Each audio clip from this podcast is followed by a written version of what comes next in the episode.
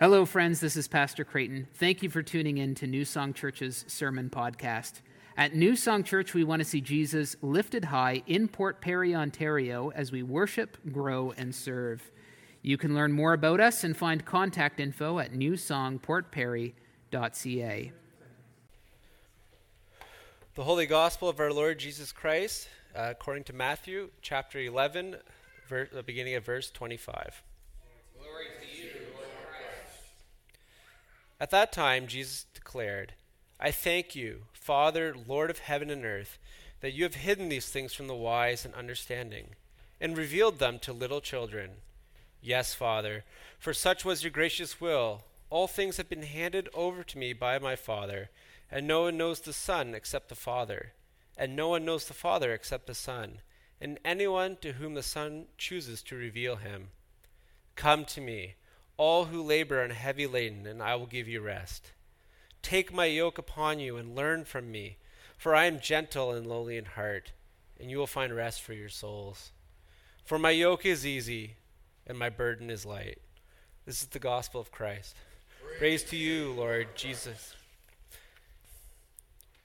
Father, uh, I thank you for these verses um, that are in the Bible. Uh, they bring such peace, um, such hope in times of trial, um, but also hope in times of, really good times.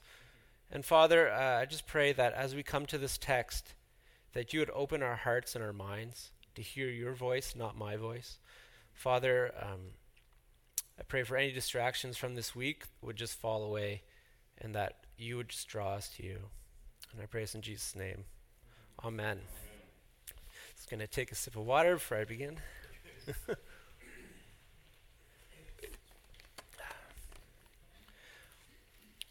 so, before preparing for this sermon, Creighton asked me to uh, use some of my testimony um, intertwined through this um, through this sermon.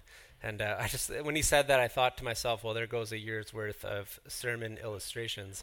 Um, so, yeah, so, so you'll hear some of my um, some parts of my past. If you have any questions, feel free to come up after, and I'll talk to you more about them. So, so during the week, uh, myself and Amy we went to Indigo in Oshawa, and uh, I, was, I, was, really surprised how grand the Indigo is there. I'm at the Oshawa Mall. Um, it was I've never seen Indigo that big before. In Ottawa, there's there's only one semi big one in downtown, and all the rest are kind of medium sized to small. And one thing that really struck me about the Indigo in Oshawa, I'm sure it's the same in most of them in the Toronto area, is how massive the sections are for New Age, for self help, and interesting for whole food diets. I found that really interesting. And then as I looked for the Christian section and also the philosophy section, it was off in the corner, little, little tiny section with very bad lighting. And it was, it was really, it was really striking. And the interesting thing about these three sections I mentioned is that these sections all promise a form of rest if you subscribe to them. They promise you a life that you'll be content, uh, you'll be a restful person, you'll be happy. And it's interesting that there, these sections are massive. So clearly, there's something within our culture where people want a rest, they want to feel contentment, but no one's content. And this passage we're looking at this morning is one of those famous passages where it shows, it's the only passage in the New Testament that shows the heart of Jesus. Jesus explicitly says what his heart is, and it's also what the heart of Christianity is all about. So if you haven't already, please turn to Matthew chapter 11, verses 25 to 30. Um, it's in the pamphlet. Uh, it's really helpful if you have a Bible. If you don't have a Bible, I believe there's some just on the other side of the door over there. It's really helpful that you can follow along and you can also look at what came before and what comes after.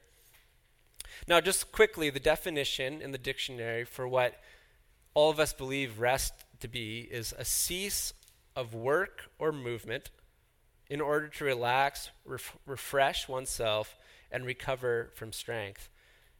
Now, what does that look like? What does rest look like? It could be going on a vacation, it could be hanging out with friends, it could be enjoying the weekend. These are all kinds of rests that we think of. For me, when I think of um, when I feel like I'm overworked or I'm really tired, I often reflect on just ne- my next trip I'm going to take that we're going to take to the UK, and we're going to go reflect. We're going to all going to go relax in Oxford. I always picture just sitting in a nice cafe with or surrounded by the historic buildings, reading a good book and drinking really strong coffee. That's that's to me that's rest for me. Uh, you may be you might find rest on the weekend, hanging out with your friends, maybe by the lake.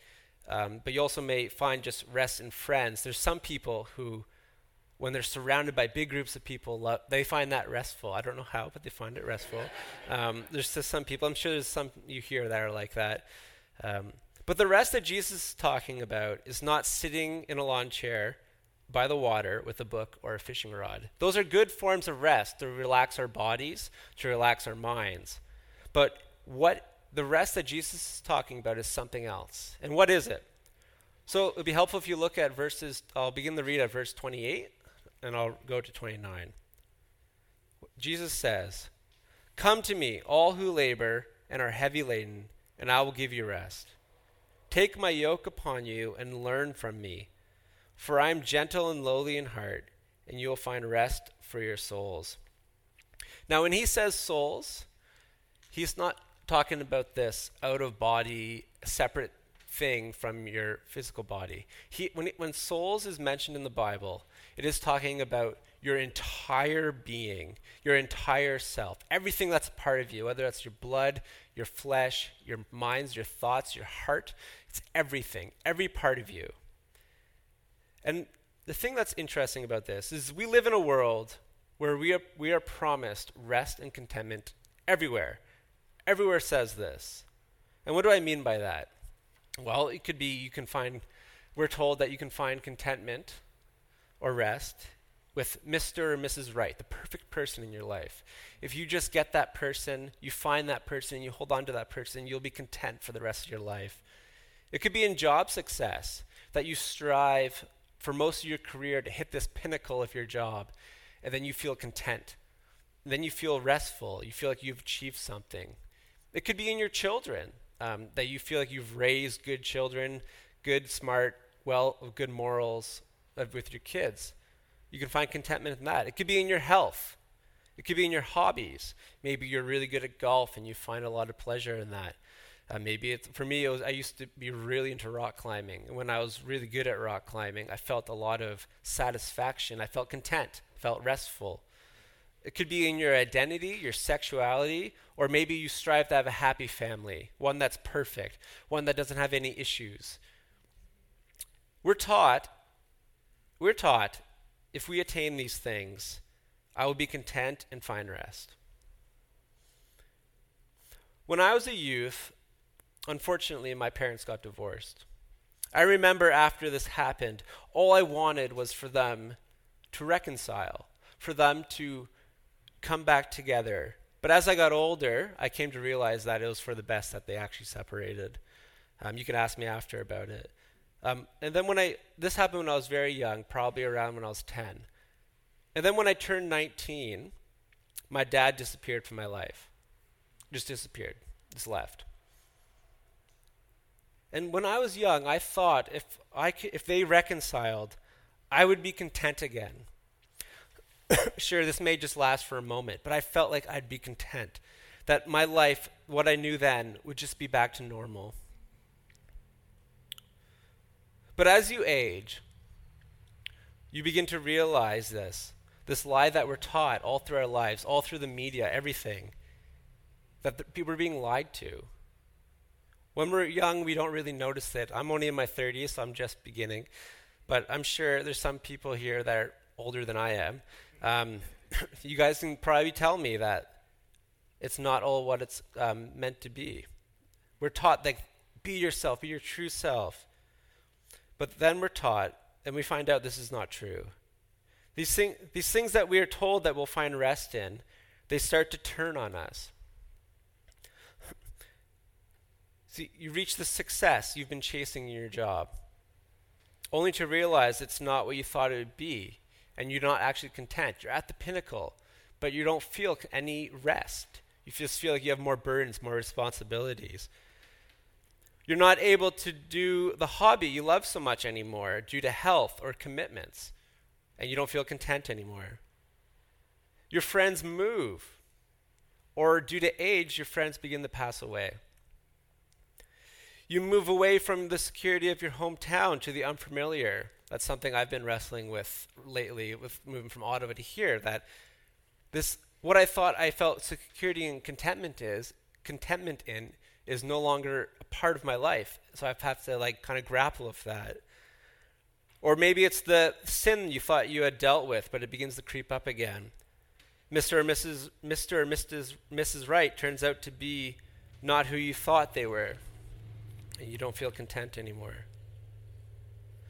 At the time when Jesus was saying these words, the religious leaders would heavily burden the people with rules of the law, things outside of the law, but they said it was a part of the law, so they can live by the law.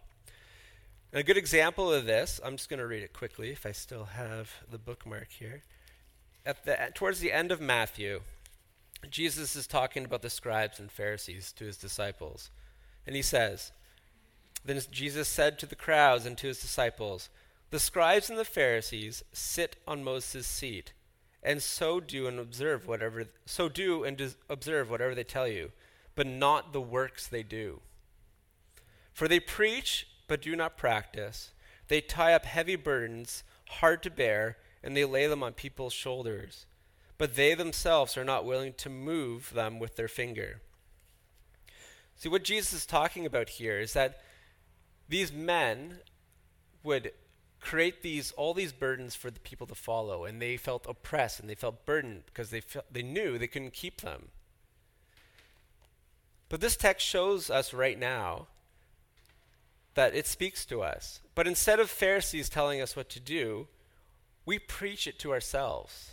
We tell ourselves what to do. Maybe you're familiar with some of these. If I do a good deed, I'll be a good person. If I fight for social justice, I'm a great person. If I compost, I'm helping the earth. If I pray more, read my Bible more, I'm a devout Christian. We put these rules over our lives, and if we don't achieve them or follow them, we beat ourselves up. We, uh, we put these burdens on ourselves. Jesus is the only one who can give you rest, true rest. Now, what is that? Well, let's look again at verse 29. Take my yoke upon you and learn from me. For I am gentle and lowly in heart, and you will find rest for your souls, your entire being. Now, what is a yoke? A yoke of what he's talking about is a farming device that was put on a beast of burden. It was normally put on an oxen that would pull a burden. But the thing with a yoke that's interesting is that there's two spots in it. There's one for a lead oxen, and then there's one for one that's being trained. So there's one that there's the lead that carries most of the burden, and then there's the one that's learning what to do that carries some of the burden. That is what he's talking about here. So Jesus is not saying something new here. This is a very familiar term for in this context that when someone would become would want to learn from a teacher, they would, if they become a disciple to that teacher, they would give up everything. They would go and live with that person. They would go and learn from them, give up their self identity, everything. They would yoke themselves to that teacher. That was a very familiar saying then, that they were yoked to that teacher, they were their disciple. So Jesus is saying, I must be master of your life. I must dominate your life you must give up your self identity. You must give up yourself to me. You must yoke yourself to me. Now, this goes against everything we're taught. This goes against everything you'll see in stores and media as well. So we often see and we're often taught that you must be free. You must do what you want. You must be your true self. Experiment with whatever you want. Don't let anyone tell you what to do. When I was 17, alone lying in a ditch, in a t shirt on New Year's Eve, too drunk to stand up, and I just kept falling, and my face was covered in blood. Every time I would try to get up, I would just fall. and I was, screaming at the sky, I want to die, I want to die, not caring about anything. But interesting, I didn't I had no idea that within a year I would walk into a church the mock it and come out a Christian. By the world's standards, I had it all. I did what I wanted. I slept with whoever I wanted. Had all the friends I needed. I was considered popular. By the world's standard, I had it made. If a Christian tried to tell me how to live, I would spit in their face. Take my yoke upon you and learn from me, for I am gentle and lowly in heart, and you will find rest for your souls. If you want true freedom, you must let Jesus be Lord of your life. You're already yoked to something. What have you, what have you chosen to live for? Is it work? Is it relationship? Is it children or the hope of children? Is it tradition? Your spouse, your hobbies, learning, travel? If you're living for something, if you're living for something, you're not free, you're actually yoked to it. And what do I mean by that? Well, when you live for something, it consumes you, it's your entire thing. A good way to figure this out is one way to start is what do you think often most about? Normally, that's a good starting place. Well, you might be thinking, Matt, well, you said all this stuff. You say, I need to be yoked to Jesus. I need to s- stop following things in this world. I need to stop letting them consume my life. How do I do this? Well, look at verse 25. At that time, Jesus declared, I thank you, Father, Lord of heaven and earth, that you have hidden these things from the wise and understanding and revealed them to little children.